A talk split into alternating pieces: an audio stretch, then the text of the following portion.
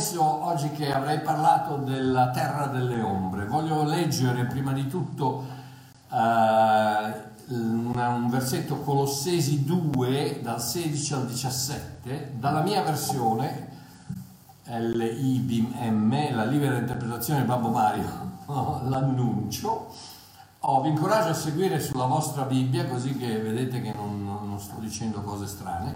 Questo è come la mia interpretazione in linguaggio, in linguaggio corrente alla luce della grazia è di Colossesi 2, 16 e 17. Quindi non lasciate che nessuno vi faccia pressione a osservare le feste o le diete ebraiche.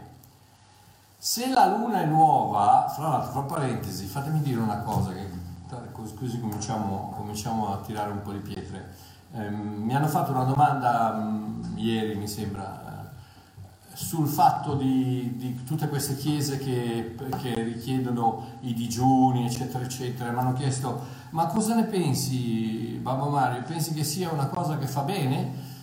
Dico sì, fa bene al tuo fisico perché vai in dieta, mangi di meno, ma non serve a niente per quanto riguarda il tuo spirito.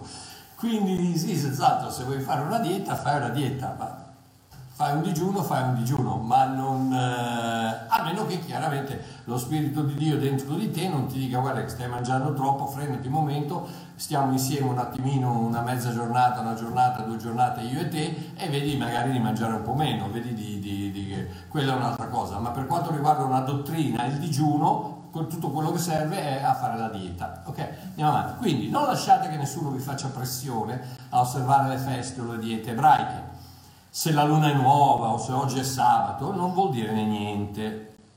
Nella terra delle ombre tutto questo non è altro che un puntare a ciò che stava per arrivare, Gesù Cristo. Lui e solo lui rappresenta la vera sostanza di tutto.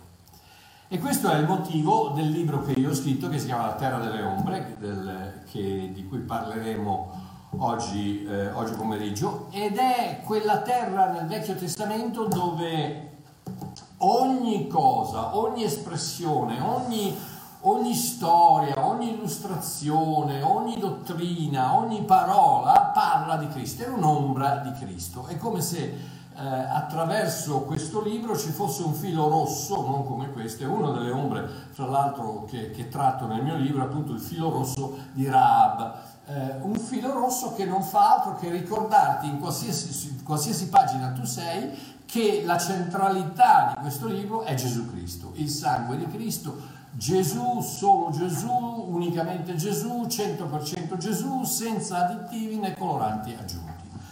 Giorno quando me ne sarò andato voglio che la gente dica, eh ma Marchiò sì, non faceva altro che parlare di Gesù, non faceva altro che parlare della grazia di Gesù, era come un disco rotto, Gesù sì, sì, Gesù, solo Gesù, 100% Gesù. Tutto il resto si deve incanalare, si deve incastrare, si deve sottomettere alla sovranità di Gesù, solo Gesù, notato che Gesù, il filo rosso di Gesù. Quindi anche nel Vecchio Testamento ci sono, ci sono letteralmente decine, decine, decine di leggi, di, di, di, di ombre. Eh, questo, questo libro è disponibile sul mio sito www.ilsuovillaggio.com eh, se non ve lo potete permettere, eh, chiedetemelo, ve lo mando gratuitamente in formato PDF, ma ve lo mando gratuitamente. Tutti i miei prodotti sono disponibili gratuitamente se non ve li potete permettere. Quindi le ombre del Vecchio Testamento, ad esempio i due alberi, l'arca di Noè, il cesto di Mosè, il capro espiatorio, terra, la terra del latte e miele, Egitto, l'agnello pasquale, pane azimo e primizia, la comunione, l'arca dell'alleanza, la guarigione dei lebrosi, il tabernacolo del deserto, il tabernacolo di Davide, Neushatan, il sabato, l'anno del giubileo, Gerisime e Ebal, eh, il sacrificio di Abele, il filo rosso di Raab, la scia di sangue di Davide, Efraim e Manasse, il laccio dei sandali di Abramo, il guado del Giordano, la fessura due, e le due tavole, la polvere d'oro di Mosè, Mefiboshet, il matrimonio di Osea, i paramenti del sacerdote, le ultime parole famose, i dieci comandamenti, il Vangelo in una parola, l'ombra nascosta e la parola fine. Anche la parola fine ho, eh, ho, ho, ho, fatto in modo di, di, di trovare una, un'ombra nascosta in questa parola meravigliosa che Gesù eh, dichiara dal, dalla croce quando dice Calà, tutto è compiuto, è finito, questa, questa è la fine della terra delle ombre. D'ora in poi c'è la sostanza. Quindi eh, probabilmente l'ombra più chiara di tutto il Vecchio Testamento è proprio quella dell'agnello pasquale, l'agnello pasquale che ehm, ci viene eh, ricordato nel libro dell'Apocalisse che prima ancora dell'inizio dei tempi, prima della fondazione del mondo, ehm, eh, quella parola fondazione, la parola ekballo che eh, vuol dire gettare, quindi la gettata vuol dire inizio, l'inizio, quindi prima ancora dell'inizio del mondo. In altre parole, prima che il primo tic tac tic del tempo, dell'orologio del tempo fosse partito, prima ancora che partisse il tempo, quindi ancora nell'eternità, l'agnello di Dio venne immolato. Cosa vuol dire? Vuol dire che Dio non è stato colto di sorpresa dal peccato di Adamo, ma che ancora prima di perdere l'uomo in Adamo, Dio lo aveva ritrovato in Cristo. E quindi era, era, tutto fatto, tutto pronto. Ma andiamo avanti. Quindi l'ombra più, più chiara eh, di, questo, di, questa cosa meravigliosa è l'agnello pasquale. In Genesi 22, 7 e 8 vediamo una dimostrazione magnifica di questa ombra. Abramo sta conducendo Isacco, il suo primo e solo figlio, sui monti della terra di Moria. Per qua, quando dico suo primo e solo figlio, voglio dire in termini di promessa, in termini di patto, in termini di relazione con Dio, perché chiaramente sappiamo che aveva dato vita a un certo Ismaele da una serva egiziana che, per cercare di di dare una mano a Dio, in quanto Dio gli aveva fatto una promessa che sarebbe diventato il padre di molte nazioni e Abramo e Sara questo non, non, non, non vedevano che non succedeva e allora hanno, hanno, cercato di dare una mano a Dio, come facciamo noi ogni giorno, cercando di dare una mano a Dio con il nostro comportamento, con, nostre, con la nostra obbedienza, con le nostre buone opere. No, guarda, stai tranquillo, Dio non ha bisogno della tua mano, ha solo bisogno del tuo cuore, che tu credi a quello che lui ha detto. Dio ha detto ad Abramo, sarai il padre di molte nazioni, se Abramo soltanto aspettava, oggi non avremo la, la tragedia, la, la, il, problema, la catastrofe del, dell'Islam, eh, perché Ismaele appunto è stato il padre eh, eventualmente delle nazioni arabe e quindi di Maometto dell'Islam. Quindi andiamo avanti. Oh, Abramo sta conducendo Isacco, quindi il suo primo figlio, sui monti della terra di Moria. Appena il vecchio ed il suo giovane figlio cominciano a salire il sentiero, Isacco commenta, Padre, io sto portando il legno e tu il fuoco ma dov'è l'agnello per l'offerta? Oh, ad, una, ad una tale osservazione, Abramo, che era divinamente ispirato, replica con una delle ombre più belle che esistano nell'intera Bibbia e gli dice, figlio mio, Dio provvederà egli stesso l'agnello, eh, che tradotto letteralmente eh, Yahweh Jireh o Jehovah, Jehovah come si dice in inglese, Jehovah Jireh. Oh, la composizione in, in, ebraico della frase figlio mio Dio provvederà egli stesso l'agnello è scritta in maniera tale che può essere altrettanto letta come figlio mio Dio provvederà se stesso come agnello.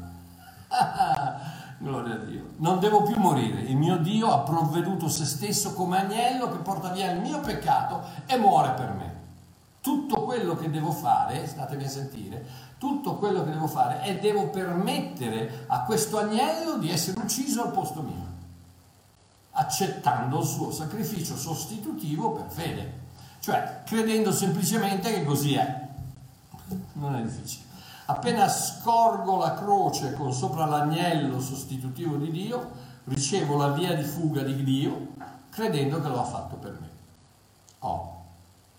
Consideriamo ora la bellezza di questa ombra potente, incredibilmente potente, in tutta la sua estensione. Per ben tre volte l'espressione tuo figlio, il tuo unico figlio, viene utilizzata in questo capitolo. La volontà dell'uomo di sacrificare suo figlio, il suo unico figlio, per Dio, ritrae magnificamente la volontà del nostro Dio di sacrificare suo figlio il suo unico figlio per l'uomo. Ed ecco questo scambio meraviglioso che è al centro del cristianesimo, al centro del... Eh, eh statemi a sentire, tutte le altre, tutte le altre religioni, tutte le, altri, le, le altre manifestazioni religionistiche, dal buddismo all'islam, al cattolicesimo, al, al, alla religione evangelistica, evangelichese, eh, al, ai, ai, pentecostali, ai, ai, ai sciiti, a, a tut, qualsiasi, qualsiasi religione che richiede qualcosa da te, non fa altro che darti un libro da seguire, un libro di regole da seguire e una persona da imitare. Il cristianesimo ha fatto una cosa diversa. Il cristianesimo ha tolto Dio dal cielo e l'ha messo nel tuo cuore. E ha tolto te, il tuo cuore da te, e l'ha messo seduto alla destra del Padre, nei luoghi celesti. E questo scambio di cose crea la tua salvezza e la tua vita eterna punto e basta. Tutto quello che devi fare è crederci, perché si possa avviare. Quindi, nel verso 2, il Signore istruisce Abramo di portare Isacco nella terra di Moria. Moria significa scelto da Geova o da Yahweh, Yah, dove vedete la parola Yah c'è sempre il nome di Dio. Moria significa scelto da Yahweh e definisce una distesa di terra che circonda i monti di Gerusalemme, Sion, Moria, il Monte degli Olivi e il Golgota. Non possiamo dire, cioè, non posso dire con certezza che il sacrificio di Isacco sia eh, avvenuto sul Golgota, ma ti assicuro che c'è una forte possibilità che alcune pietre dell'altare di Abramo potrebbero essere state utilizzate dai soldati romani per incureare una, cerca, una certa croce nel suo foro qualche centinaio di anni dopo. Moria, ter, la terra scelta da, da, da, da Dio, da, da Yahweh. Per il viaggio, per, sentite, per il viaggio, che sono circa 80 chilometri, da dove Abramo ha ricevuto la richiesta di Dio di andare nella terra di Moria, sono circa 80 km, Abramo, abbiamo, Abramo impiegò tre giorni interi, camminando più o meno al passo normale. A quei tempi un viaggio normale erano sui, dai, 20, dai 20 ai 30 km al giorno. Nella sua mente, quindi Abramo, sapeva che alla fine del viaggio avrebbe dovuto uccidere suo figlio perché Dio gli aveva detto di fare così. Quindi per un periodo di tempo molto ma molto profeticamente descrittivo, tre giorni e tre notti, il figlio è morto nella mente del padre. Il padre può soltanto credere che Dio se ne uscirà fuori con qualcosa di piuttosto supernaturale il terzo giorno, oppure suo figlio se n'è andato per sempre. Nel verso 4 la Bibbia ci dice che Abramo alzò i suoi occhi e vide il posto in lontananza. La parola utilizzata nell'originale ebraico è rakoch e significa non solo lontano in termini di distanza, ma anche lontano in termini di tempo.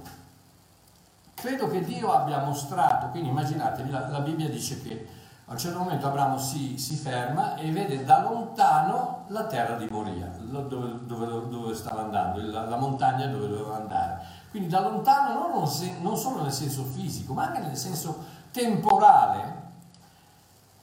Io credo che Dio abbia mostrato ad Abramo il Golgota da una distanza sia fisica che temporale.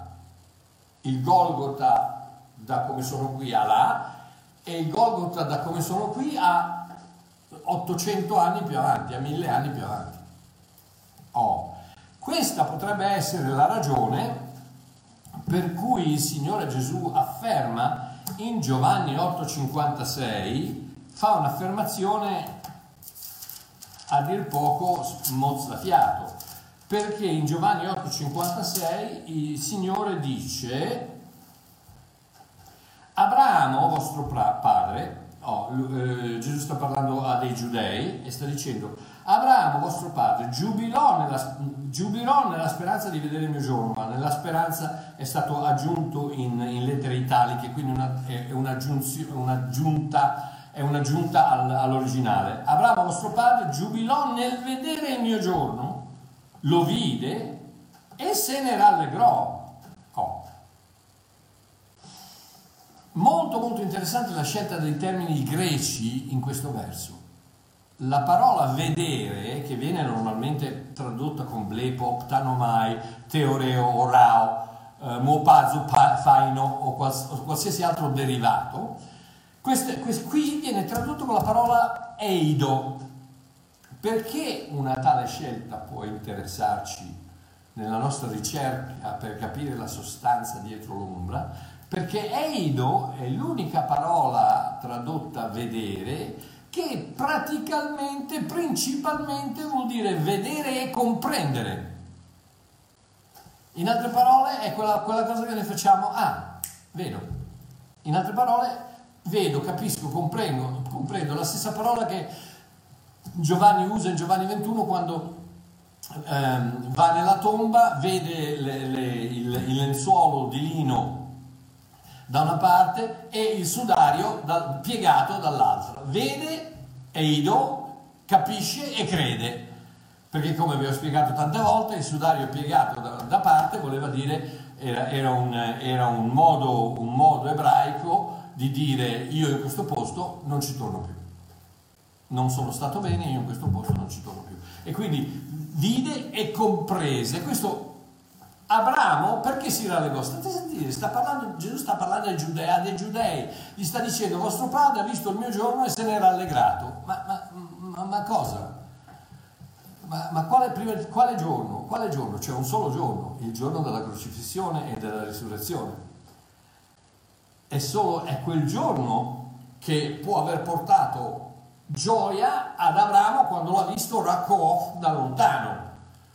L'ha visto da lontano, ha visto profeticamente, Dio gli ha aperto gli occhi, gli occhi ha visto in una visione, ha visto la, la crocifissione, la risurrezione di Cristo, l'ha visto e ne ha ha gioito, perché ha gioito? Perché ha capito, si rallegrò, perché? Perché sapeva che quelli, eh, quello era suo figlio, il suo unico figlio, sarebbe stata la stessa storia per il suo figlio, il suo unico figlio. Quindi, in effetti, quello fu, la, quello fu il momento in cui la disperazione di dover ubbidire ad un comando di Dio apparentemente crudele si trasformò nella gioiosa comprensione dell'intendimento del suo scopo divino e l'esserne d'accordo. Ed è lì quando Abramo dice ai suoi giovani, due giovani aiutanti, cosa gli dice? Rimanete qui con l'asino, io e il ragazzo andremo fin là, adoreremo, poi ritorneremo da voi. Nota bene, non ritornerò, ma ritorneremo. Cosa vuol dire? Vuol dire che Abramo era convinto che Isacco non sarebbe morto. Che, che quindi quella visione che ha visto, anche, anche se Isacco fosse morto, Dio l'avrebbe fatto risorgere. Credo che Genesi 2, 22,4 rappresenti il momento in cui Dio apre profeticamente gli occhi di Abramo e di Isacco per mostrargli il Calvario.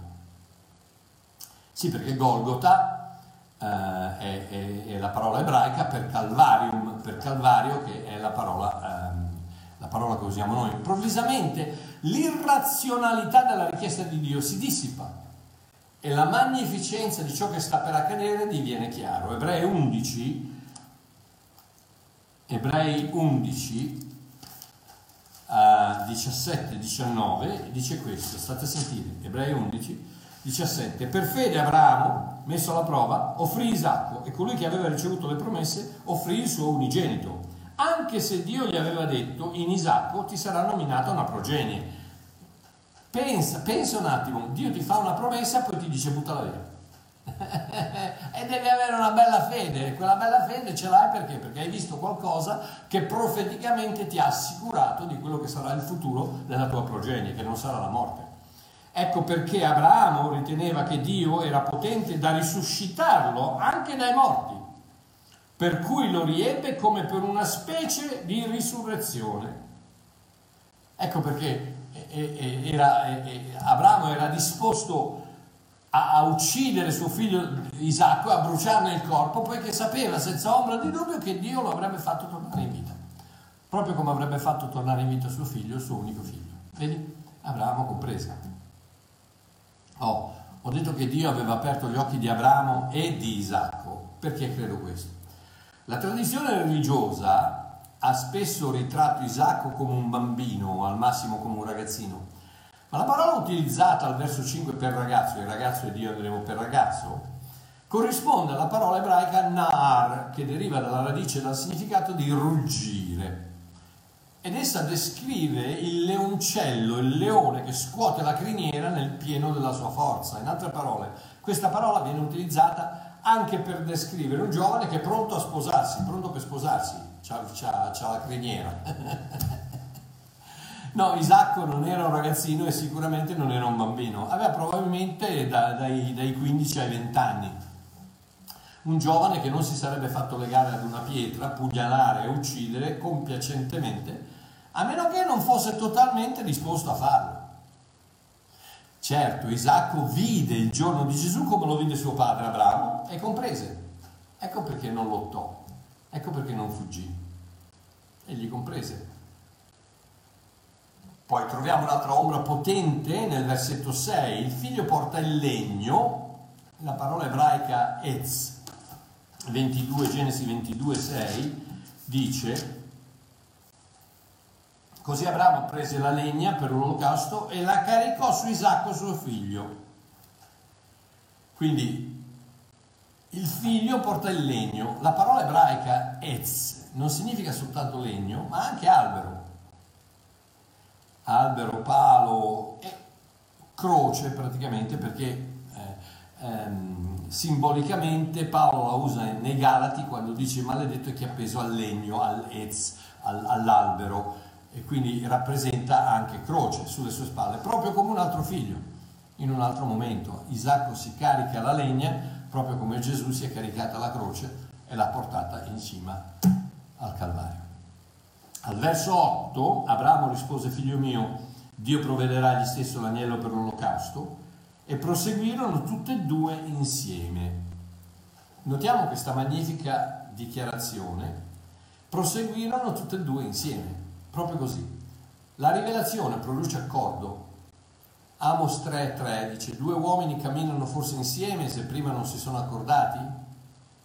Conoscere lo scopo di Dio appiana le, dispute, le dispute. nessuna lotta, nessun problema. Andiamo, comprendiamo. Nei versi 9 e 10, così giunsero al luogo che Dio gli aveva indicato e là Abramo edificò l'altare che vi accomodò la, la legna, poi legò Isacco suo figlio e lo depose sull'altare sopra la legna. Abramo quindi stese la mano e prese il coltello per uccidere suo figlio. Poi ragazzi, non scherziamo mica qui, eh? Qui tutto quello che Abramo aveva nella vita era in quel figlio, era nella promessa che Dio gli aveva fatto e alza il coltello pronto ad uccidere suo figlio perché? Perché ha visto e ha capito la rivelazione della volontà di Dio gli ha aperto il cuore alla fede. Il padre sta per sacrificare il figlio. State a sentire, il padre sta per sacrificare il figlio. Abramo sta per sacrificare Isacco. Gesù ha dichiarato in Giovanni 10, versetto 18, nessuno mi toglie la vita, ma la depongo io per, da solo. Nessuno gliela può togliere, la, la, dipo, la depone da sé.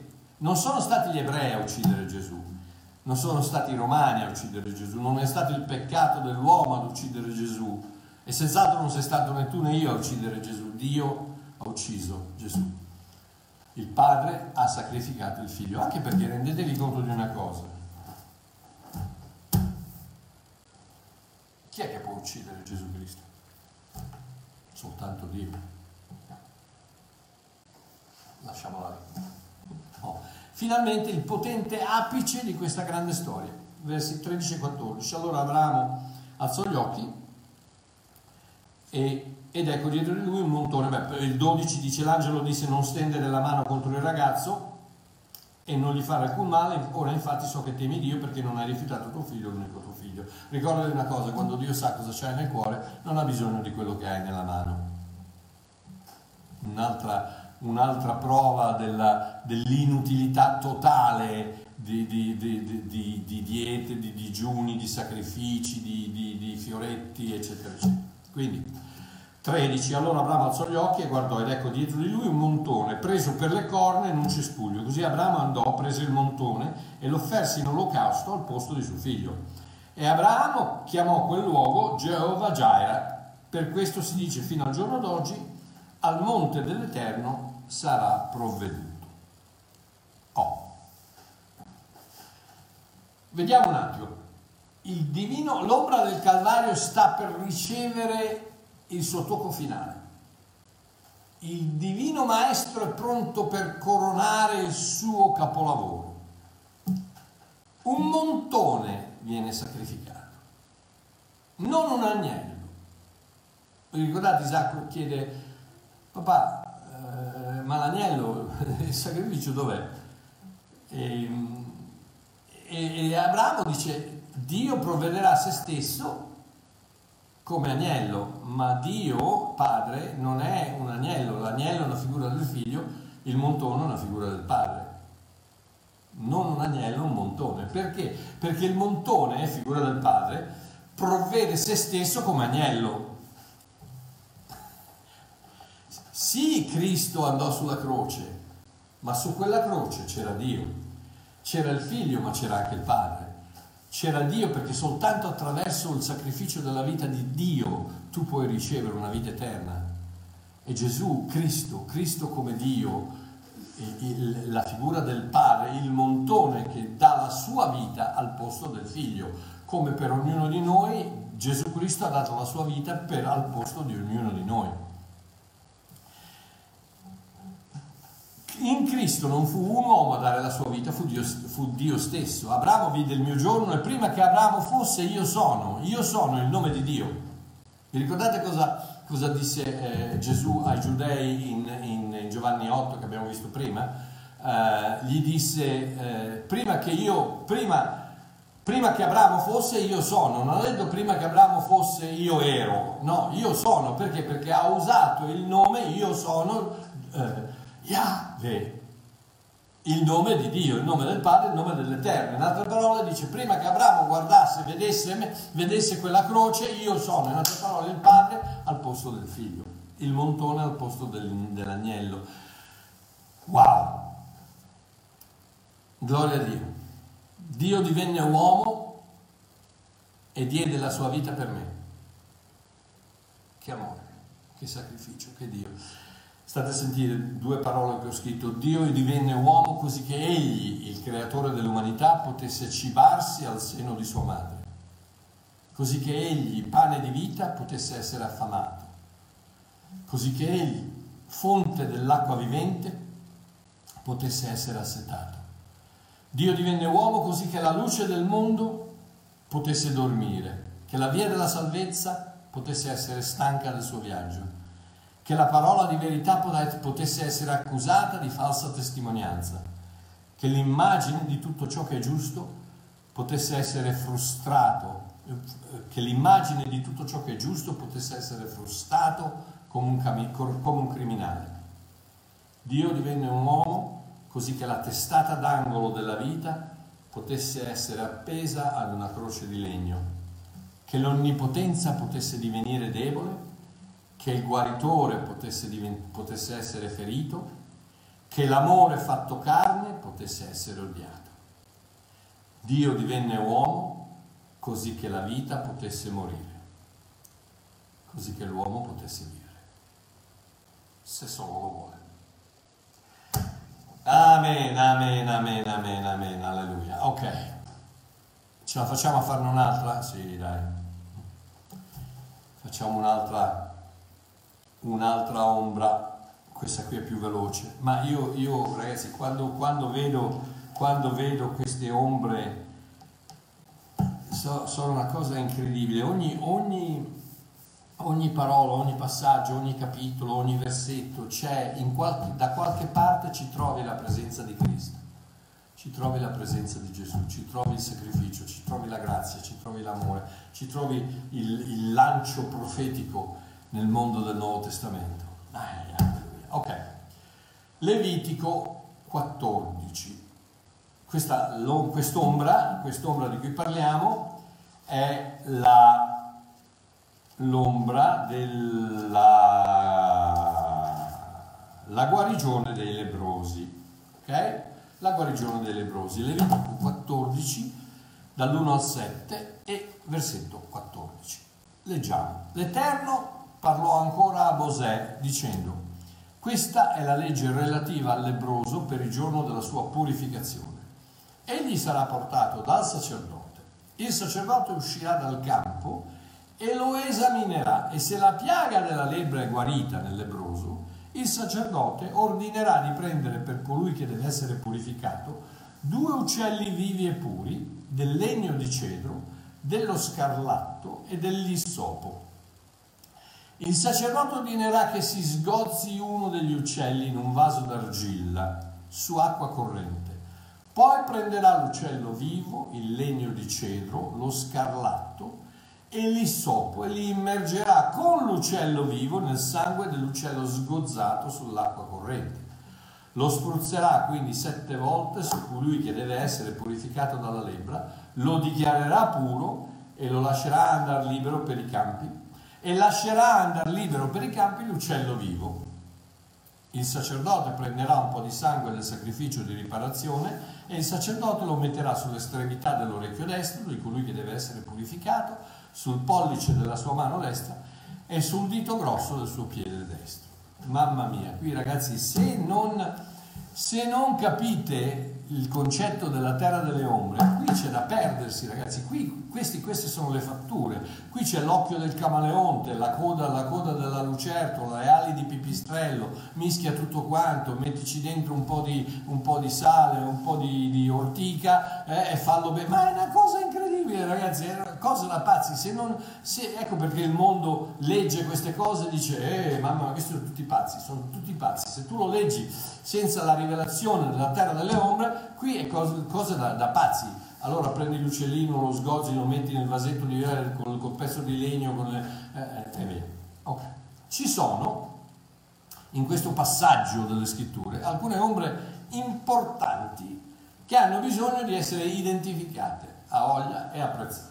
Verso 2, versetto 2, andiamo un attimo, Levitico.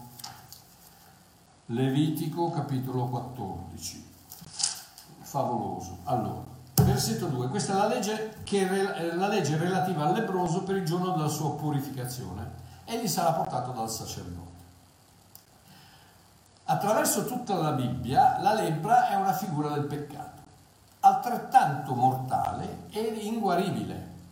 Una persona così contaminata doveva essere portata dal sacerdote. Ebrei 4:14 dice, avendo dunque un gran sommo sacerdote che è passato attraverso i cieli, Gesù, il figlio di Dio. Il nostro, il nostro sacerdote, il nostro sommo sacerdote è Gesù Cristo, quindi dobbiamo essere portati dal nostro sacerdote che non è altro di Gesù, figlio di Dio. La prima, più importante priorità nella vita di un lebroso peccatore è di andare da Gesù, il sacerdote di Dio. Mm non di andare... Vabbè, lasciamo perdere. Il versetto 4. Il sacerdote ordinerà di prendere per colui che deve essere purificato due uccelli vivi e puri del legno di cedro, dello scarlatto e dell'issopo. Gli uccelli devono essere presi per colui il quale deve essere purificato. La parola per sta per una sostituzione, vuol dire una sostituzione, il vero nocciolo, no, nocciolo del, del, significato del sacrificio, il, la sostituzione per di, il sacerdote non dirà di prendere per colui che deve essere purificato, quindi per, sostitutivo per colui che deve essere, tutto sta per accadere per me, al posto mio, qualcun altro sta per pagare per me. La parola purificato parla di un conseguimento sovrannaturale, perché perché in nessun modo naturale la lebbra può essere guarita, né il peccatore purificato. Il lebroso non può essere purificato come il peccatore non può essere purificato. Non c'è, puoi fare quello che vuoi, puoi lavarti sette volte al giorno, ma come la lebbra rimane, il peccato rimane. Devi essere portato dal sacerdote Gesù Cristo e qualcosa deve essere fatto per te. Consideriamo adesso quattro potenti ombre. Abbiamo appena finito di parlare della parola del legno o ez, che significa albero Ok? Quindi un pezzo, di, un pezzo di albero, un pezzo di legno, che significa albero, che significa palo, che significa croce. Scarlatto, il colore del sangue, è figura del patto, come nella storia di Rahab, la prostituta di Gerico, e delle due spie in Giosuè capitolo 2, che dice, a meno che quando entreremo nel paese tu attacchi alla finestra per la quale ci fai scendere questa cordicella di filo scarlatto. Era una cordicella di filo rosso, che doveva rappresentare la promessa, il patto fatto fra, fra, fatto fra le due spie e Rahab. Quindi il rosso rappresenta il patto. Il sopo è una piccola e resistente piantina, un cespuglio che cresce nella terra di Israele. Pri- il prima re 4.33 parla dell'issopo che spunta dal muro. La figura è quella di un seme che sboccia. Avete mai visto? Io a Capri ci sono tanti muri e dai muri escono fuori delle piantine perché è come se andassero a prendersi la terra, la tirano e poi con quella terra ci crescono sopra la, la, l'immagine è quella di un seme che sboccia nella crepa di un muro e cresce impervio dell'assenza di terreno, di agenti fertilizzanti o di condizioni favorevoli, per pura determinazione. I figli di Israele dovevano utilizzare un mazzetto di issopo per tinteggiare con il sangue dell'agnello, sacrificare gli stipiti delle loro porte. Vi ricordate quando Dio dice a Mosè istruisci il popolo di uccidere l'agnello il quattordicesimo giorno del, di, del mese di Nissan, eccetera, eccetera, e di, di, e, e di, fare, praticamente disegnare la lettera Tav, che rappresenta, eh, che vuol dire patto, sugli stipiti e, su, e sulla eh, sul, cosa di, di traverso de, de, della loro porta d'entrata e quando passa l'angelo della morte non guarda nel buco della serratura a vedere chi c'è, no, ma vede il sangue e passa oltre. Perché? Perché il sangue è quello che conta, non chi c'è dall'altra parte del sangue. Anche perché dall'altra parte del sangue a quei tempi c'erano anche degli, ebrei, degli egiziani che avevano chiesto agli ebrei di, di nasconderli, sapendo quello che stava succedendo come faccio a dire quello? Lo dico perché nella, nel libro dei, dei, dei, Salmi, anche nel libro del, dell'Esodo, dice che c'erano delle moltitudini, la parola moltitudini, goim, nell'ebraico vuol dire stranieri, in, in, quel caso chiaramente erano egiziani che avevano detto agli ebrei nascon, nascondeteci con voi e quando l'angelo è passato non ha messo il dito così a dire ehi tu egiziano, sporco egiziano, vieni fuori, no, ha visto il sangue ed è passato, ebrei o non ebrei. Alleluia, gloria a Dio, la grazia è favolosa. È favolosa, ok? Quindi hanno usato questo issopo per tinteggiare, per mettere il sangue sugli stipiti e sull'architrave della porta. Quindi è una, meravigli- una meravigliosa ombra della fede, persistente, risoluta, incrollabile fede. Soltanto per fede che il sangue può essere applicato agli stipiti della porta della nostra vita. Il sangue è la grazia di Dio, ma l'issopo è la fede dell'uomo. La grazia di Dio è rappresentata dal sangue dell'agnello versato sulla croce da Gesù Cristo, ma se tu non, lo, non te lo applichi sulla porta del, del tuo cuore, come dice Giacomo, la fede senza opere è morta. La grazia da sola non basta, ci vuole anche la fede che prende il sangue, lo intinge e fa quest'opera di sono alla porta del tuo cuore busso, apri e quella è la, la risposta all'offerta della grazia, la fede che opera, la fede che fa qualcosa, la fede che dichiara con la bocca, la fede che, che, che, che fa qualcosa per dire a Dio sì, accetto il tuo sacrificio. Alleluia. Infine, i due uccelli vivi e puri.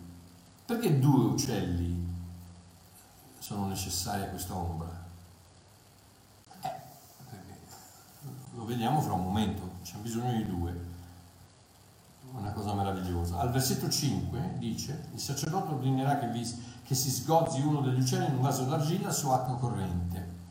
Uno degli uccelli deve essere ucciso in un vaso d'argilla su acqua corrente. Che ombra è? Che significato ha? Uno muore affinché l'altro possa vivere. Eh, una figura, un'ombra del sacrificio di Gesù, di Gesù. Grazie. Il vaso d'argilla ci parla della carne, l'argilla parla della carne. Adamà, argilla nel, nel, nel, Vecchio Testamento è Adamà, Adamà da dove viene la parola Adam, ci parla della carne, un corpo umano, non c'è bisogno di dilungarsi. Giovanni 1,14 dice e la parola si è fatta carne. 1 Pietro 2,24, egli stesso portò, portò, i nostri peccati nel suo corpo sul legno della croce. Gesù nacque, l'uccellino nacque, per poter morire, per poter liberare quell'altro, l'acqua potesse vivere. Acqua corrente, Giovanni 19,34, ma uno dei soldati gli trafisse il costato con una lancia e subito ne uscì sangue e acqua. Giovanni 7,38, chi crede in me, come ha detto la scrittura, da dentro di lui sgorgeranno fiumi di acqua viva. Efesini 5:26, per santificarla, avendola purificata col lavacro dell'acqua per mezzo della parola, l'acqua corrente, vivente, potente della parola di Dio. Questo brano non è altro che una potente ombra del sacrificio di Gesù avvolto nella rivelazione divina. Avvolto nella, non in questo libro, ma nell'acqua che scorre da questo libro da questo libro scorre acqua, scorre acqua che entra nel mio cuore e mi porta alla rivelazione. Ok, versetto 6. Poi prenderà l'uccello vivo, il legno di cedro, lo scarlatto e l'issopo e li immergerà con l'uccello vivo nel sangue dell'uccello sgozzato sull'acqua, sull'acqua corrente. L'uccello vivo, figura di te e di me, quello sgozzato, la figura di Cristo, sarà legato per fede, quindi con l'issopo, al legno, la croce, con lo scarlatto, il sangue di Cristo, ed immerso, gloriosa e potente immagine del battesimo, a tal punto che la Settuaginta, la, la, la, la prima traduzione in, in, greco delle scritture ebraiche, la Settuaginta, eh, traduce questa parola, sarà immerso, con la parola sarà battezzato, baptizo nel sangue dell'uccello che era stato ucciso. E non, statemi a sentire, statemi a sentire, non, non la rimozione del, del, del, della sporcizia, come dice Pietro nella sua, legge, nella sua, lettera quando parla del battesimo, non la rimozione, non il lavaggio del corpo per la rimozione della sporcizia, quindi non il battesimo nell'acqua, ma il battesimo nello, nel sangue, nello spirito di Gesù Cristo. Essere battezzati in Cristo vuol dire essere uno, uno spirito con Lui. Alleluia. Quindi battezzati nel sangue dell'uccello che era stato ucciso, l'unica via a Dio, l'unica via alla vita. Meravigliosa salvezza. Versetto 7. Poi lo spruzzerà quindi sette volte su colui che deve essere purificato dalla lebbra, lo dichiarerà puro e lascerà andare libero per i campi l'uccello vivo. Lo spruzzerà quindi sette volte. Sette è il numero della perfezione, il sangue del sacrificio ha prodotto il miracolo. La lebbra viene dichiarata pura. Statene a sentire. La lebbra non è che se ne sia andata, probabilmente è ancora lì, ma è il sommo sacerdote che dichiara la persona pura. La tua salvezza non avviene per comportamento, la tua salvezza avviene per dichiarazione. Non sei salvo perché la lebbra se n'è andata, non sei salvo perché il peccato se n'è andato. Tu pecchi ogni giorno come pecco ogni giorno io. Sei salvo perché Dio ha detto il tuo peccato non me lo ricordo più e non lo vedrò mai più. E ti dichiara puro. Quindi l'uccello vivo viene liberato e viene lasciato volare via. Una nuova nascita ottenuta per grazia mediante la fede. E ciò non viene da voi, è il dono di Dio. Efesini 2,8. Versetto 14. Il sacerdote prenderà un po' di sangue del sacrificio per la trasmissione, il sacerdote lo metterà sull'estremità dell'orecchio destro di colui che deve essere purificato, sul pollice della sua mano destra e sul dito grosso del suo piede destro. Vediamo cosa vuol dire questo. Il sangue viene quindi applicato all'orecchio perché la fede dunque viene dall'udire e l'udire viene dalla parola di Dio. Un'altra immagine di questa operazione meravigliosa che avviene quando si riceve la rivelazione de, di ciò che ha fatto Cristo sulla croce per noi. La udiamo, la sentiamo e quindi ognuno di noi deve ricevere la misura iniziale per grazia, Romani 10-17, la fede dunque viene dall'udire, l'udire viene dalla parola di Dio e tutti dobbiamo ricevere la misura iniziale per grazia, come un dono. Poi il sangue viene applicato alla mano, le mie opere, così che io possa da, attraverso l'applicazione, questa nuova nascita cosa mi fa fare? Mi fa comportarmi bene, non è il comportarmi bene che mi fa diventare nuova nascita, no, è la nuova nascita che mi fa comportare bene.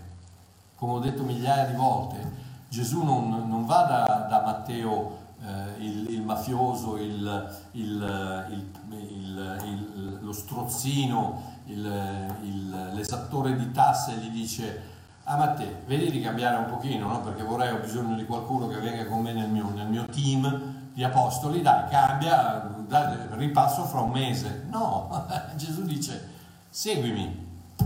E mi immagino i commenti di, pa, di Pietro e di Giovanni e di Giacomo, ah come, questo è un disgraziato, un criminale, sì, ma io non ti dico cambia e poi seguimi, no, ti dico seguimi, che poi a cambiarti ci penso io. E questa è la chiave di tutto, ragazzi. È il sangue che ti cambia, ti cambia le tue opere, non solo le tue opere, perché anche poi viene messo sul ditone del piede, che rappresentano il tuo modo di camminare. Il camminare viene cambiato dall'applicazione del sangue, non dall'applicazione della tua testa, della tua volontà, della tua forza di volontà. È il sangue che ti cambia, è la grazia di Dio che ti porta a comportarti bene, a camminare bene. È la grazia di Dio che ci insegna a vivere una vita pura. Tram pam pam. Ok. Colossesi 1.10, uh, 2 Corinzi 5.7. 2 Corinzi 5.7, vabbè, ne abbiamo già parlato, comunque fammelo leggere, 2 Corinzi 5.7, è appunto dove dice camminiamo, 2 Corinzi 5.7, camminiamo infatti per fede non per visione. Quando, quando tu, tu puoi tu puoi sbagliare, tu puoi fare degli errori, tu puoi, tu puoi peccare, tu puoi fare tutto, ma ricordati una cosa, sei stato santificato non dal tuo comportamento, ma dal sangue. Sull'orecchio ci hai creduto, sulla mano le tue opere, sul tuo piede il tuo cammino. Ok, l'ultima ombra che vorrei affrontare si trova nei versetti 16 e 17, dove, dove, dove il sacerdote prende un po' d'olio e lo mette esattamente sugli stessi punti in cui aveva prima messo il sangue. E qui arriviamo al punto dove eh, riceviamo questa unzione dello Spirito Santo per poter operare nel, nella potenza dello Spirito Santo soltanto dopo che abbiamo ricevuto la salvezza. Il sangue di Cristo viene applicato prima, l'olio dopo. E la lepre è depurata. Gloria a Dio. Io ho ancora 527 ombre di cui parlarvi, ma ne parleremo probabilmente domenica prossima con Walter. Che Dio vi benedica. Ah, in questo momento vorrei, vorrei chiedervi, non so, non so, se tra di voi c'è qualcuno che magari non ha ancora, eh, non ha ancora, è ancora passato attraverso questa, quest'ombra, quest'ombra del, del, dell'uccello che viene ucciso eh, al posto tuo, che, viene, viene, eh, che tu vieni vieni battezzato nel suo sangue sotto l'acqua corrente, in altre parole che non sei ancora stato salvato, che probabilmente mi stai ascoltando e le, le rotelle del tuo cervello stanno andando in, in, in, in tilt, c'è, c'è, c'è, qualcosa che non è... Non ti preoccupare, non hai bisogno di capire tutto, anzi non hai bisogno di capire niente, tutto, perché tutto è stato compiuto, tutto è già stato fatto,